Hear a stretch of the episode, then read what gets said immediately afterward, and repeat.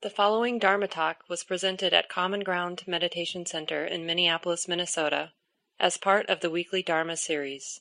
The speaker is Mark Nunberg, guiding teacher at Common Ground. And thanks again for joining in. It's nice to be here subbing for Shelley, who's teaching on the West Coast at Cloud Mountain Retreat Center between Seattle and uh, Portland, Oregon but in Washington State, leading with a few others the uh, young adult retreat, the annual young adult retreat that Shelley has been teaching for a number of years now. And Shelley will be back leading the half day retreat this Saturday if you're interested, Saturday afternoon, 1 to 5. While I'm doing announcements, I'll just mention Niels Heyman, a wonderful teacher of ours who we don't see as much because he's now living in Australia. He'll be teaching tomorrow night uh, online and in person. Uh, wonderful teacher, 7 to 8.30. I'll do the, lead the loving kindness practice group a week from Friday. And uh, several of us are leading a practice period at the retreat center the 11th through the 15th of this month. And Corey's doing the annual work retreat out at the retreat center the last two weeks of July. So that's coming up. If you're interested in any of that, you can just contact the office. So, would you think about that particular training? I'm sure it pushed a few people's buttons, you know, or a lot of our minds at least. They don't like to be told what to do. But uh, it's nice actually to be willing to take up some of these trainings and not to think that in any way that's the only training. But we learn, you know, something like the mind which is, you know, not so easy to understand, like what the mind is, to understand the nature of the mind. The way we learn about the mind is we ask it to do things, and in a way, the mind begins to reveal its nature when we ask it to do stuff. Like, honey, would you be willing to be interested in the experience of hearing? Would you be willing to sustain this interest? And then what happens? Like what ha- what gets in the way of that sustaining? And what happens when the mind does sustain that simple interest? And like I said during the guided instructions, it's not like we're you or I were doing the hearing, right? We were recognized that hearing was happening. But we can fall into that wrong understanding that I'm hearing you know, I'm hearing the sounds in the room, like the blower here for those of you in person. You know, we've got a relatively loud furnace blower that just circulates the air in the room, and maybe some traffic sounds and a few other things, but the dominant sound is just the blower. And it can feel, you know, like a burden. Oh, I gotta keep listening to the sound of the blower. But hearing the sound of the blower is happening. Right? And those of you at home, you know, whatever sounds in your space, whatever they are. So it's that very particular effort to be interested in the present moment, to connect. And we're basically choosing to use something convenient like the sensitivity to sound to be in the service of that desire to connect, to be intimate. Because the uh, alternative is that the conceptualizing or conceiving mind will conceive what the present moment is and will think that thought, connect with that thought, but we won't be aware that it's just a thought. We'll be what in Buddhism we would call deluded. Thinking something is something that it's not. So we often use these simple training mechanisms to break the spell of habit. That's why it's hard. Anybody find it hard? yeah it might be nice just to hear from some folks Um, people here in the room, you know, if you don't mind, if you want to share, I can repeat what you say. But especially if you're going to say a few things, you might want to sit on the bench and I'll hand you the mic, and that way people online can hear you. And people online, you could just raise your hand digitally, or if you don't know how to do that, just go ahead and unmute yourselves. And I'll put the my PA mic to the speaker of the computer, and that way everybody here in the room will hear what you have to say. But it be it might be nice just for us to normalize what is it like to undertake that training for 30 35 minutes or whatever we did it for. What did you learn? What was hard? What felt good about it? Or just questions that you have about it too. And I'll respond to any of those questions. Anybody feel like unpacking your experience a little for the group? What did you learn? What was hard? What was interesting? Yeah. Please, sir, do you mind coming up? So I'm not going to turn the camera for those of you in the room just because we're recording this for the YouTube channel, but your voice will be recorded, not your image. So, interestingly, um, normally when I am sitting here and I get lost, I use the sound of the blower to come back and say, okay, am I being aware? I'm aware of the blower, I'm aware of the sound of the blower. And yet, when I was instructed to just pay attention to the hearing of the sound of the blower, I found that suddenly difficult. Yeah. So, what's that about that sustaining? Because I think it's really the sustaining, because I'm guessing most of us, if the mind was invited appropriately, most of our minds would be willing for a moment to recognize hearings happening, right? So that I think for most of us, the problem arises with this this uh, in, invitation really to keep hearing in mind, to not forget you know, which is really goes right to the essence of what we mean by awareness, mindful awareness, sati. It's keeping the present moment in mind. That this is, that hearing is being known. Like that's what we're keeping in mind, that hearing is being known. Hearing is being known. And you see, it's uh, the reason it's so difficult is the mind is in the habit of generating, constructing meaning, and doing stuff, and doing whatever, basically following the momentum of habit. And so now we're asking it to, we're not telling it don't do that, but in a way, the no, don't do that happens because we're saying yes, do this. Keep the hearing in mind, keep the hearing in mind. And so it has to release the other habits that it has because we're asking it to do something. And so, what that reveals is the force of habit that normally governs the mind, but we don't really see that force of habit until we ask the mind to do something like keep hearing in mind. Then, and maybe only then, I mean, you could do it other ways, of course, we really see, oh yeah, the mind has a, you know, we say a will of its own. But basically what we're saying is there are habit energies governing this mind. Whatever the mind is, it's being governed or it's being affected by habits. To think this, to do that, to compare, to imagine, to fantasize, to think this is stupid, you know, all the different things that the mind is inclined to do. Yeah, other thoughts? online here in the room. What else you learn? Yeah, Rob.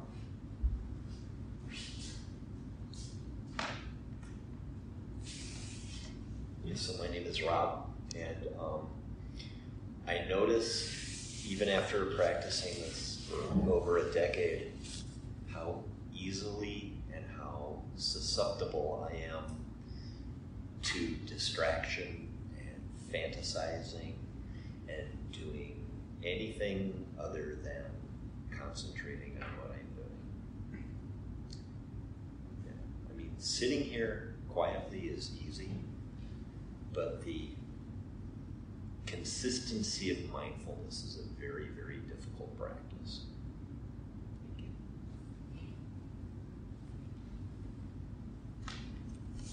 And um,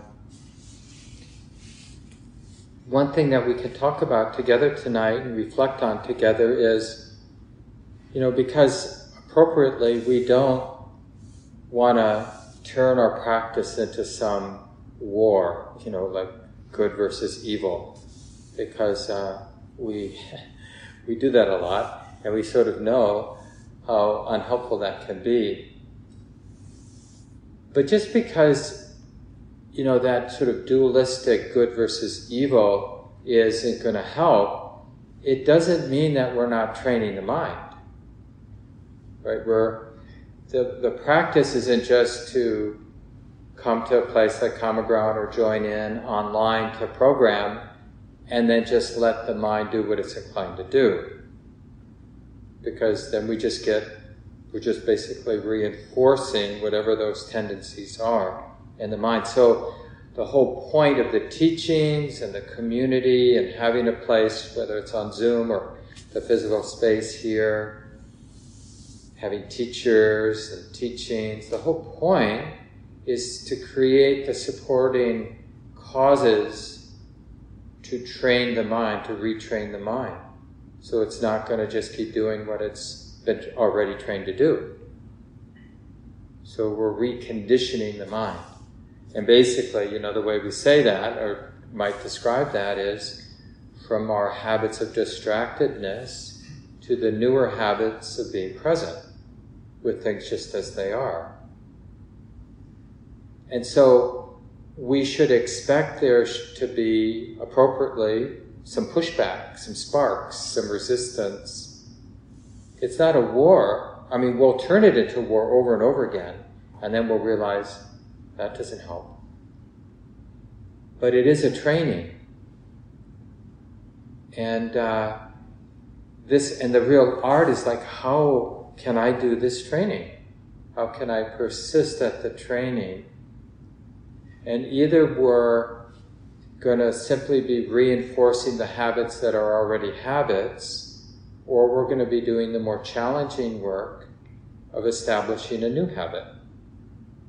It's kind of like those are our two choices doing the same thing and getting the same result, or creatively, one way or another, using skillful means, which basically means using whatever works or whatever helps, we're remembering, right? You were using the force of remembering what the new habit is that the new habit we want to train in, like remembering to recognize the present moment. And in this case tonight, we were using the mm. ordinary experience of hearing to help keep the present moment in mind, because hearing happens in the present moment. Yeah, other thoughts that come to mind, other experiences that you learned, and then, you know, what Rob mentioned, which is so common, is just recognizing the force of habit. It's just uh, like, did frustration arise? How did the mind relate to the frustration? Because there's something about that, like, whatever arises, just keep remembering. Well, just, is there still hearing? Yeah, hearing's being known. We don't always have to like something might arise and it looks like a big problem, like I'm really frustrated and I really believe I'm not good at this. But we might not need to address that. We might just realize, yeah, that's there. And look at hearing's here too. Yeah, yeah, please. And then we'll go to the two folks online, Erica and Jessica. Um, hearing is difficult for me. It is something that I of my senses. It's, you know, there are people who can really repeat tunes, and I'm not one of them. And I, I'm highly kinesthetic, and sometimes I think I have a merging of senses. So it's very difficult for me to separate senses. So I receive most hearing through my sense of touch. So I hear sound touching my body. So, like, I guess um, there's such a palpable feeling of receiving my senses through my sense of touch um, that I, I just can't do it separate. That's one question about what is that, and is that just sloppiness in terms of it, or is that there's just some merging of senses? And the other one is I kept hearing otherworldly music that seemed to be coming out of there, and I wondered, and then uh, when words or t- songs arose, glory, glory, hallelujah, um, I would go back to sounds in the room, but there were lots of sounds in me that weren't just worldly sounds. So those are my questions. Yeah, thanks, Anne. Yeah, but really, it's all of that. None of that sort of uh, matters, right? Because hearing's hearing, whether it's something that we might call internal or something that we might consider external. If it's hearing, it's hearing. Because remember, it's not about the hearing, it's about being intimate with the present moment, with the way it is. And we're using hearing as a convenience, as a skillful means to not be lost in thought, let's say, just to kind of make it simple. So whatever that activity is and whether it's blended with other senses, especially the, the tactile sense, that's okay, right? Because is it here and now? Is it something being known here and now? Is it related to the experience of hearing? Yeah. And then you can ask yourself, like, is, is this something the mind is thinking up? Or, you know, whether it's visual or uh, language based or whatever it is, which is fine as long as then it's recognized. Oh, it's, so it's just this. I got lost in thought or whatever. And yeah, hearing's here.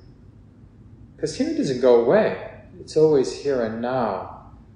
And it's always like this thing of blending is just in some ways an insight because it's artificial, like to imagine that that the experience of hearing exists in a compartment that's isolated from everything else, you know, it's just not the way it is, right?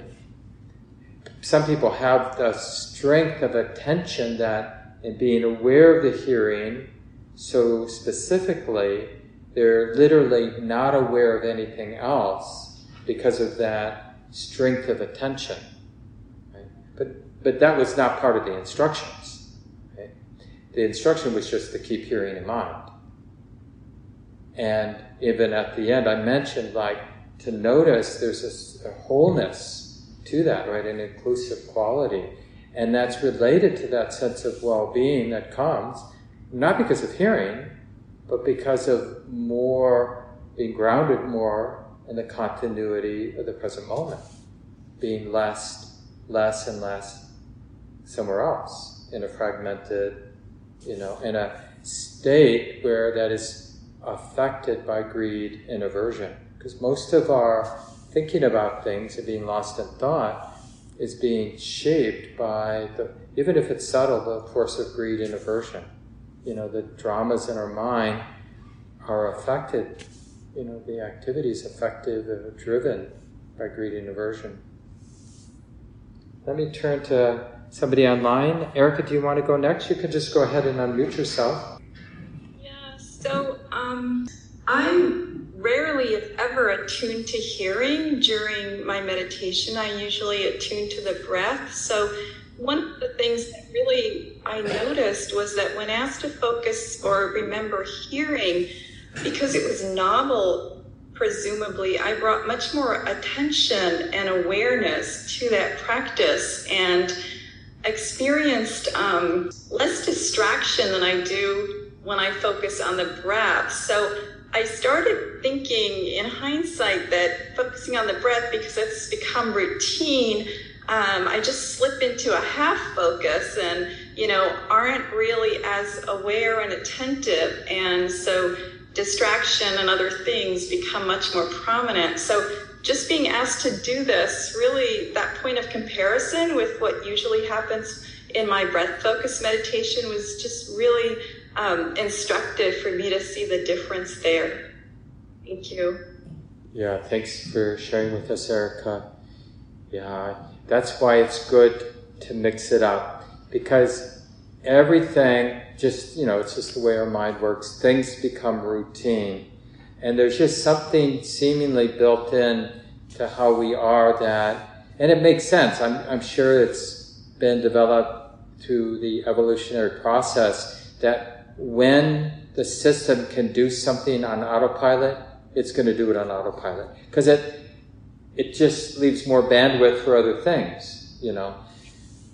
And uh, so, but although it might be useful in an evolutionary sense, like survival sense, it's not necessarily helpful in an awakening sense. Because awakening is not the same as survival. We're really trying to understand, and there's a kind of penetrating power that comes with the continuity of presence.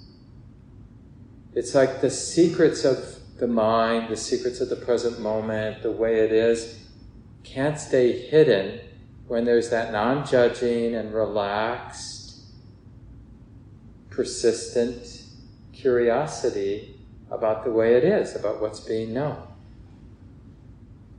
It's like everything is revealed in the space of the present moment if the mind is persistent enough. So we just start to see what hasn't been seen as clearly before. And it doesn't have to do, you know, like Erica's saying, it, it was the freshness that made the difference, not that someone couldn't, like someone could have done the opposite, like really have been working for many years with the hearing, and then some teacher, or for some reason, they really bring their attention to the breath, and they would have been able to say the same thing that Erica said, like, yeah, just saw a lot more than I normally see. I had a lot more continuity, right? A lot more momentum and that stability of awareness. Thanks for sharing, Erica. And Ruth, would you like to go next? Yeah, thank you. Can you hear me okay? Yeah, we hear you.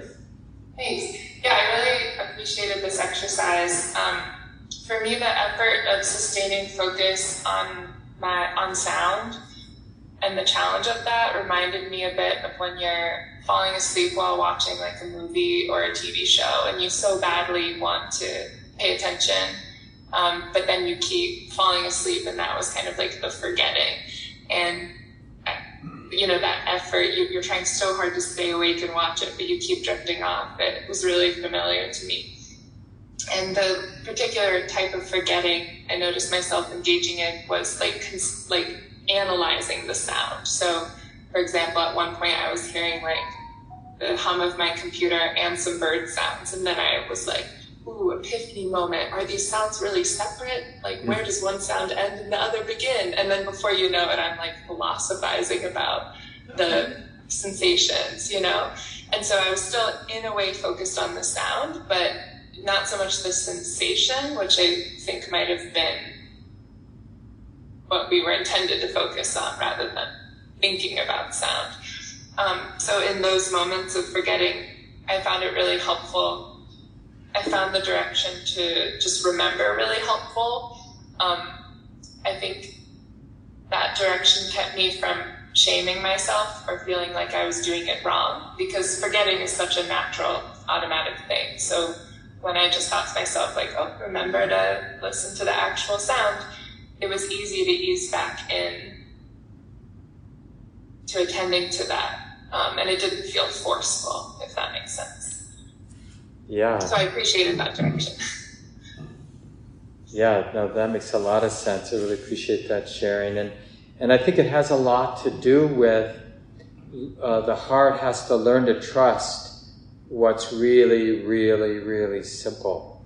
And that's not easy because culturally, and I think just maybe the way things have been structured in our minds, we generally have reverence to things that have more complexity and a kind of rejection or mistrust, interestingly, of things that are simple.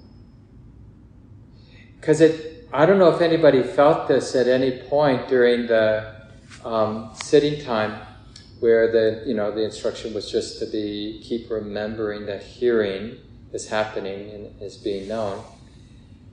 Did anybody have a sense of like loss or death even, you know, to, to be maybe a little bit more dramatic? That like, uh, like the heart or the mind is losing something of real significance. Like when I'm, because I'm choosing to be interested or to keep in mind that hearing is being known, I'm, there's something of real value that's being lost or something of real value that's ending. Anybody have that felt or sense about that? because it is a loss of a kind, right? There, there's a something is disappearing. I mean, basically, whatever else the mind would be doing is ceasing because the mind is doing this. It's being intimate with, you know, the remembering, hearing. Hearing is happening. Hearing's being known. Other thoughts that come to mind, experiences that people might want to share? And you know, you might sense already, you know, what we're talking about tonight is it's not the only skill by any means that we're learning, but it's a really essential skill, which is this uh, recognition of viveka, is the Pali word for um, dispassion, seclusion, and it, it relates to how the mind, its relationship to sensuality, to sense experience, and the mind's relationship to thoughts about sense experience, and the mind's ex- relationship even to the sense of a me who has existence and sense experience. So dispassion or seclusion is like realizing that that uh, fixation on sense experience, the actual sense experience like hearing, and the diversity of our sense experience, and our thoughts about sense experience, and even the sense of a me who has sense experience, that the mind can let that go. That, that whole obsession or fixation or interest can be abandoned for a period of time. And then the interesting spiritual question well, what is that like when the mind chooses? Because that's what we were doing with hearing. There was so much of sensuality that we were choosing not to be interested in because we were choosing to be interested in hearing.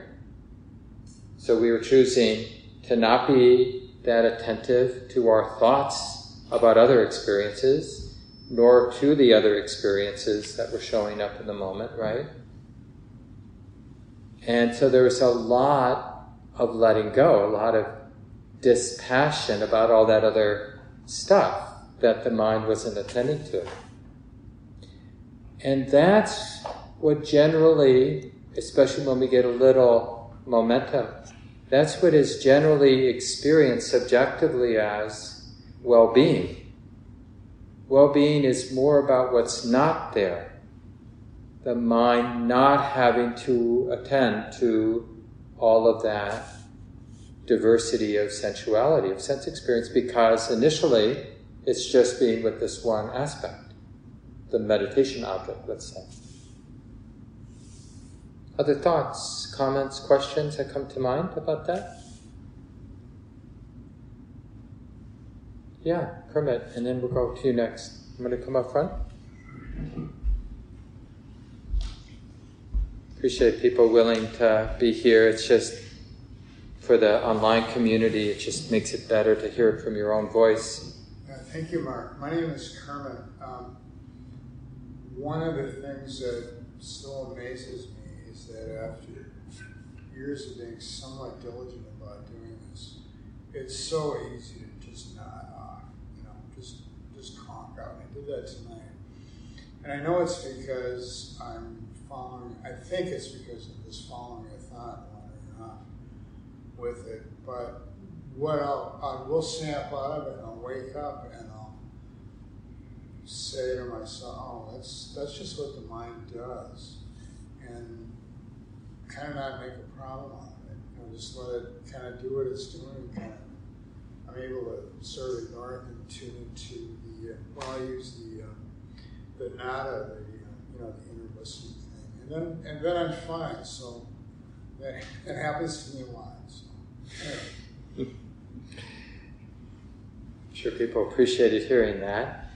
And, uh, you know, this is not a joke. You know, what, what's the difference between someone who's just been practicing a year and somebody, you know, like myself who's been practicing now for more than 40 years? Is that it's not that destruction doesn't happen, but the mind is not going to make a problem out of the wandering. Right? There's a way to, to just realizing, as soon as the, like I'm talking now just from my own experience tonight, not just theoretically, but actually what was going on while we were practicing together, you know, and the mind would wander. And then in that moment of noticing that the mind is wandering, the mind would realize that hearing is right there, right in, right, like the distraction, whatever that was, some more seductive than others, right? But whatever the distraction is, wisdom has that capacity to see what else is here. Oh yeah, hearing is here. So that that um, insight that Kermit's talking about, because I really think it is an insight, is like it's like how wisdom understands distraction. And there are more skillful and less skillful ways to understand what distraction is. And a skillful way of understanding distraction is a way of understanding distraction that's not distracting. And an unskillful way of understanding distraction is the mind recognizes distraction in a way that is interrupting, that separates the mind from the present moment. The mind gets some bubble because of the distraction and what the mind takes the distraction to be. You see how that could be such a powerful insight that in a, in a funny way, we never know distraction. Right? Because as soon as there's awareness, it's not a distraction. And wisdom can really get that. If I'm aware, then this isn't a distraction. And if I'm aware, then whatever the meditation object is, whatever like I'm supposed to be paying attention to, it's got to be here, because this is the present moment.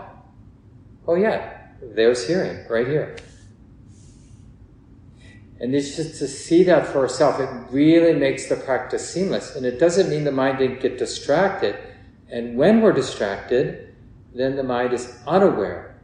So it can't practice. So in a sense, the mind's off the hook because it's distracted.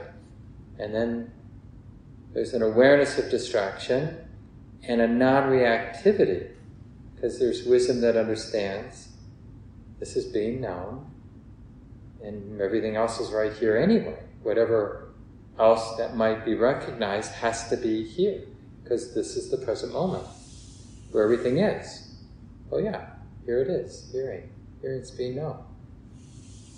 Yeah, thanks Kermit for that. Yeah, I don't know your name. James. James? Yep. Come on up if you're willing.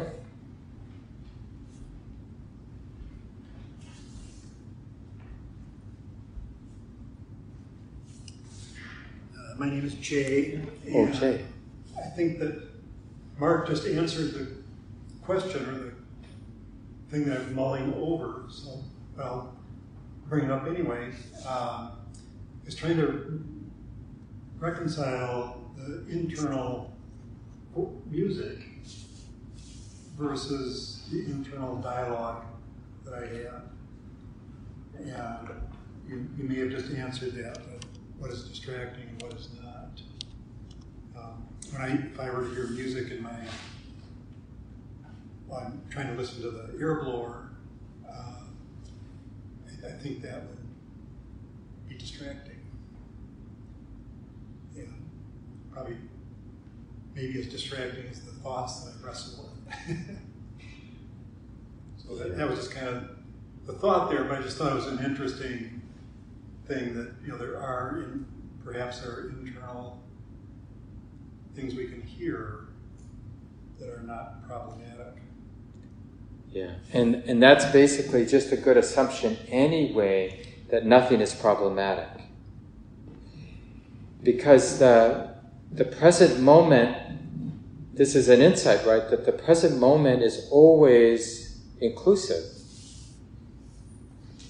And uh, I know that the teachings can be a little confusing about this, you know, like one sense gate versus another sense gate. But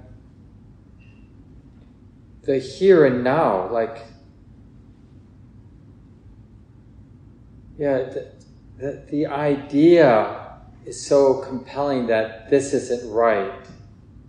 And so it might be better to like replace that idea that doubts, you know, thinks that I'm doing something wrong, you know, it might be good to train the mind to have like a replacement might be could this be right? or could this be okay? Like just that basic presumption instead of, oh, this isn't right. Because that's very compelling, you know, and in different ways we all have that habit it's certain, probably more in some places in our life than in other places where that doubt comes in, where we just feel like we're doing something wrong. And, uh, you know, this is like related to our patterns of shame and other heavy states for us. And it's really nice in this practice. Like sometimes I say it this way, and I'm not sure the best way to articulate it, but one way I'll say it is you can't break it you know, like our practice, awareness practice, you can't break it. You can't really screw it up. Oh, I've so screwed up.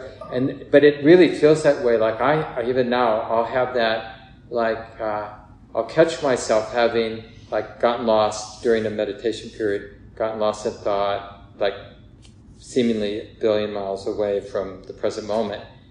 And then, and then come, you know, awareness comes back online and then this very compelling thought like, I've totally ruined this set. Might as well pack it in and get on with my day, or something like that. And it's so compelling. It's like, you know, to kind of turn this into something worthwhile isn't worth the effort. And it's really good to just have a counterweight to that, like, yeah, and this is okay. It's totally okay. For a long time, I don't do it as much now, but for a long time when I was teaching and even in my own practice, I would just use that phrase, can this be okay? And you know, for some people that can be a little triggering, but it just has to be asked as a real open question, not a sort of forcing something to be true. But just like, can this moment be okay? Because what the heart, as sort of intuition or wisdom in the heart might understand is it's not a it's not a question about the absolute nature of this moment, like is it okay or is it not okay? It's really a more pragmatic question. Is it skillful to relate to this moment as if it's okay? It's really that pragmatic question. Like, if I relate to the moment as if it's not okay, what does that set in motion? If I relate to this moment as if it's okay, like what I'm doing, what I'm experiencing, that it's not okay versus it's okay, which of those two is onward leading to more learning and more ease? And that's the way to, that's the pragmatism that the Dharma, the Buddhist teachings are really grounded in totally about being, you know, functional in the sense of retraining the mind, the heart, to be unfolding in a way that's in the direction of release, as opposed to in a way that's in the direction of tension. Anne, do you want to go next? Sure. Yes. My name is Anne. Um, yeah, I guess I um, had a question. I practiced with anchors like the breath and sound and um, even sensations in the body. And then sometimes I'll practice with like just kind of an open awareness. And I'm just wondering about your thoughts or your own practice of like, how do you go back and forth between them? Um, like if my mind is really busy, I'll find like, okay, focusing on sound feels really good, but then sometimes it'll be too like tense and I'll need to like relax back and like not focus on anything. And sometimes I'll go back and forth throughout a sit doing that. Um, so just curious if any thoughts about like what is helpful with using anchors and using open awareness and like does just depend on the day? Or um, kind of how do you use that in your own practice or have used that? Yeah thanks anne it's a really good question. And uh, again i think it's just uh, pragmatic. So we need to have some sense of where we want to go right aspiration.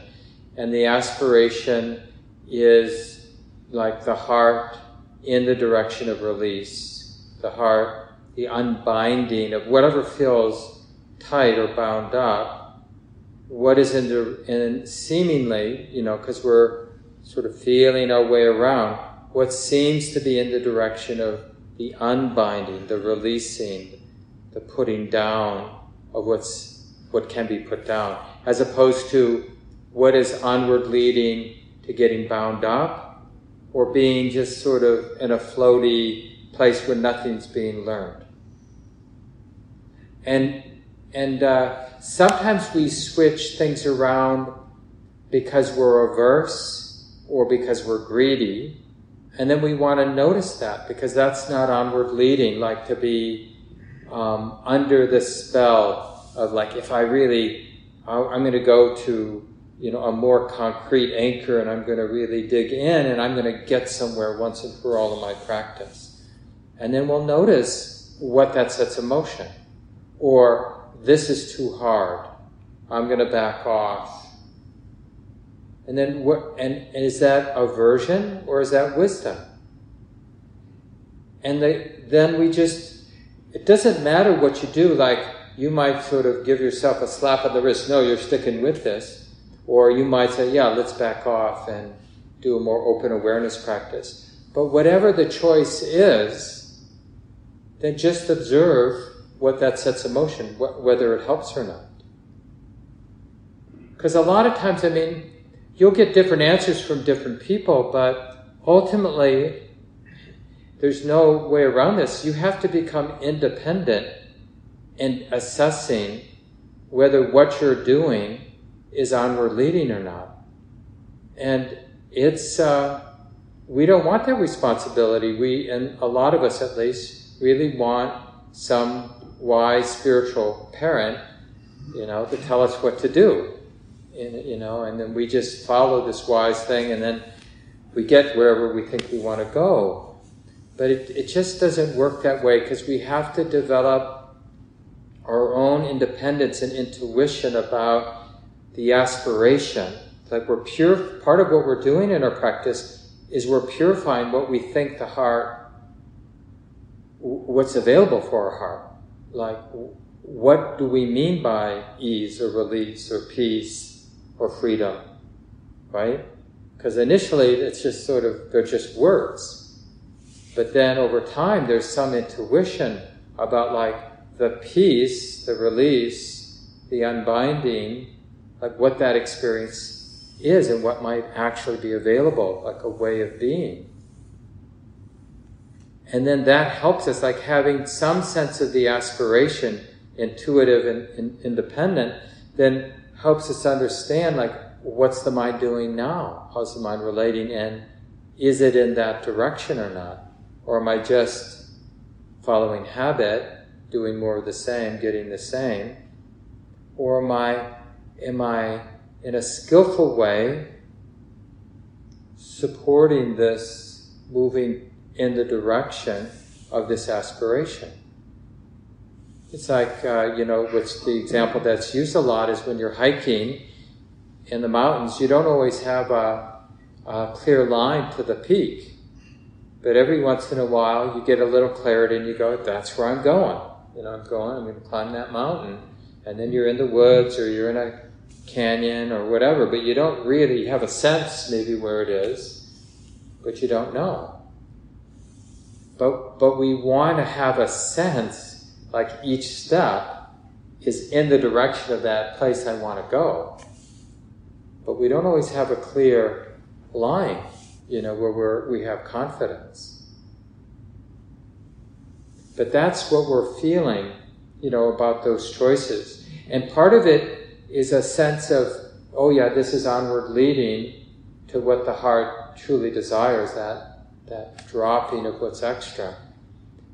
But equally, we develop intuition what's not in that direction. This seems to be in the direction of, of somebody like me wanting to get rid of something or wanting to become somebody or wanting to get something, right? And so then that just raises interest like, oh, is this suffering? Is this extra? Because when we're aware of that greed or that aversion, then the awareness of that greed and aversion isn't the greed and aversion. Then we're back practicing again. There's some relief, like as soon as we realize I'm trying too hard, it's already a relief to realize you're trying too hard in your practice, isn't it? Or that you've been complacent and just sort of going through the motions.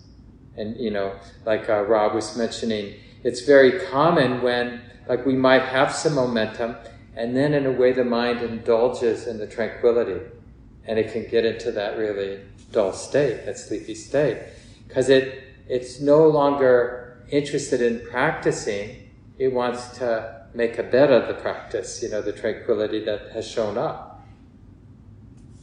And then just that, like, oh, this is nice, but is it onward leading? Because the tranquility, the wisdom sense is like, I can't count on it. Things will change, like the sit will end, and then whatever nice feeling, that will be gone. But it's not like you have to abandon nice feeling. It's really about just being interested in it. I meant to say that in your comment, after your comment, Rob, like when we do get some nice tranquility or just a sense of inner peace, it's not like it's dangerous to feel good, good feelings, pleasant feelings. It's just that we want that real, vivid, intimate presence. Oh yeah, this inner well being, this tranquility is like this. It's being known right here. And that's going to happen anyway, like even with the mindfulness of hearing that we did tonight, if we got a little momentum, so there was that well being because the mind wasn't getting pushed around by the diversity of our experience, and just the simplicity was experienced as tranquility then we need to keep the tranquility in mind even as we're hearing, because it's associated with the continuity of hearing is that well being of simplicity, of non distraction. We have time for one or two more reflections. If there are any other thoughts that come to mind, learnings or questions even experiences that you've had in the past where you've gotten a little continuity of present moment awareness and what that was like. It's nice to have those testimonials from other voices in the room. Yeah, Jessica, please. Hi. Um, yeah, I hear this. Um, it's an interesting practice for me because I think when I first started out, it was, a, it was sort of a relief from the anxiety that would arise because paying too much attention to the breath, I guess. Um, and so there was something that was really nice about having this sort of like bath of, of just noise that would come through or just sound that would come through. And I think um, at some point I heard, I think it was Michele McDonald did a meditation where she was really talking about being receptive to sound and can we wait for the sound of like the bell to come and, and to impact our, you know, impact in the sense as opposed to, you know, sort of be on it like the bell, sort of cut it short. And so it's something that I've been playing with because the tendency is so much um, like to put that, you know, listen to the sound, really have a veneer of thinking over it, where like it's sort of like sensation and the like knowing of what it is, kind of, and like sort of, it's sort of like it takes the sensation out of it a little bit. Does that make sense? Um, and like starts being thinking in there. So anyway, so it, it slips back and forth a little bit. I'm just wondering that what something to say about that. Thanks. Yeah, yeah, that's good. And it reminds me a little bit of what Erica said earlier in the conversation, because uh, here in this room, you know, our predominant sound was the blower, which is a little bit like what uh, Kermit mentioned the inner sound, the nada sound. Uh, nada is a word that's sometimes a, a Sanskrit Pali word that just refers to that inner hum background sound that some people hear.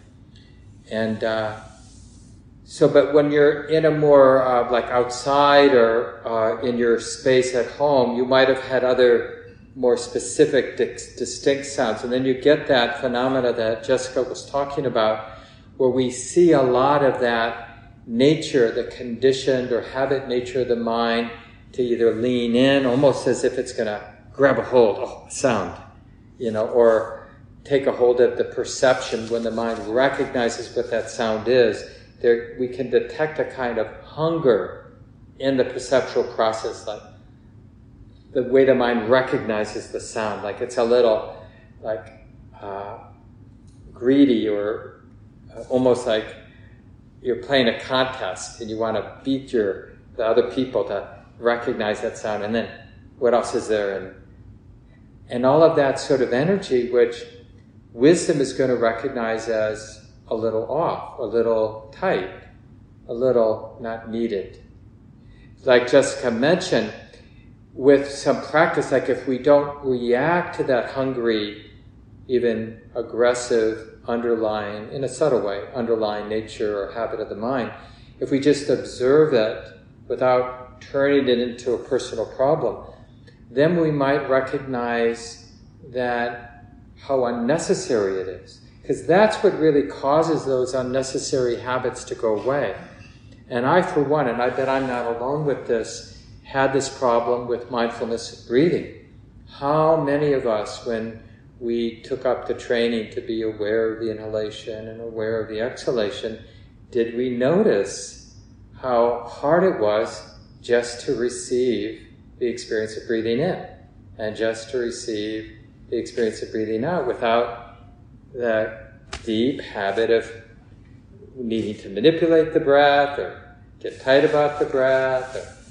it's not easy to just observe or be aware of the breath coming in and the breath going out. There's just that. But that kind of uh, thing that, let's just call it extra, and it's really the, you know, animating force of greed and aversion, but, you know, in this case, at a very subtle level. But we need to see it. That, that's a more subtle insight into dukkha. It's per, the pervasiveness of dukkha, that whatever it is that the mind is knowing, it that triggers a subtle greed and aversion in even a subtle ignorance, like ignoring what's neutral and getting spellbound by what's pleasant and being aversive with what's unpleasant. And it's so incessant. And it can break open a deeper kind of compassion, like where we, we have a more honest sense of what dukkha is, what sense existence, you know, existence with sense experience is. It's oppressive. And it's not about being nihilistic, it's about being realistic. Oh, this is what it's like. And no wonder the mind seeks out distraction because without distraction, we're more likely to sense this kind of pervasive tension, tension in how the mind relates to sense experience. It's got to ignore the neutral stuff because it's neutral. It's got to like the pleasant stuff because it's pleasant. It's got to want to get rid of the unpleasant stuff because it's unpleasant. You know, and that reflexive conditioning is oppressive. And wisdom will see it. And then that clarifies the aspiration. Like, oh, that's what the Buddha means by release. And that lines up with what my heart deeply desires. It wants release from this oppressiveness, this being bound up with our likes and dislikes. So we have to leave it here. It's nine o'clock. Really appreciate all the great comments and questions that people brought up. Felt like a nice conversation. Let's just take a few seconds, just enough time for maybe two or three breaths together, and let go the words.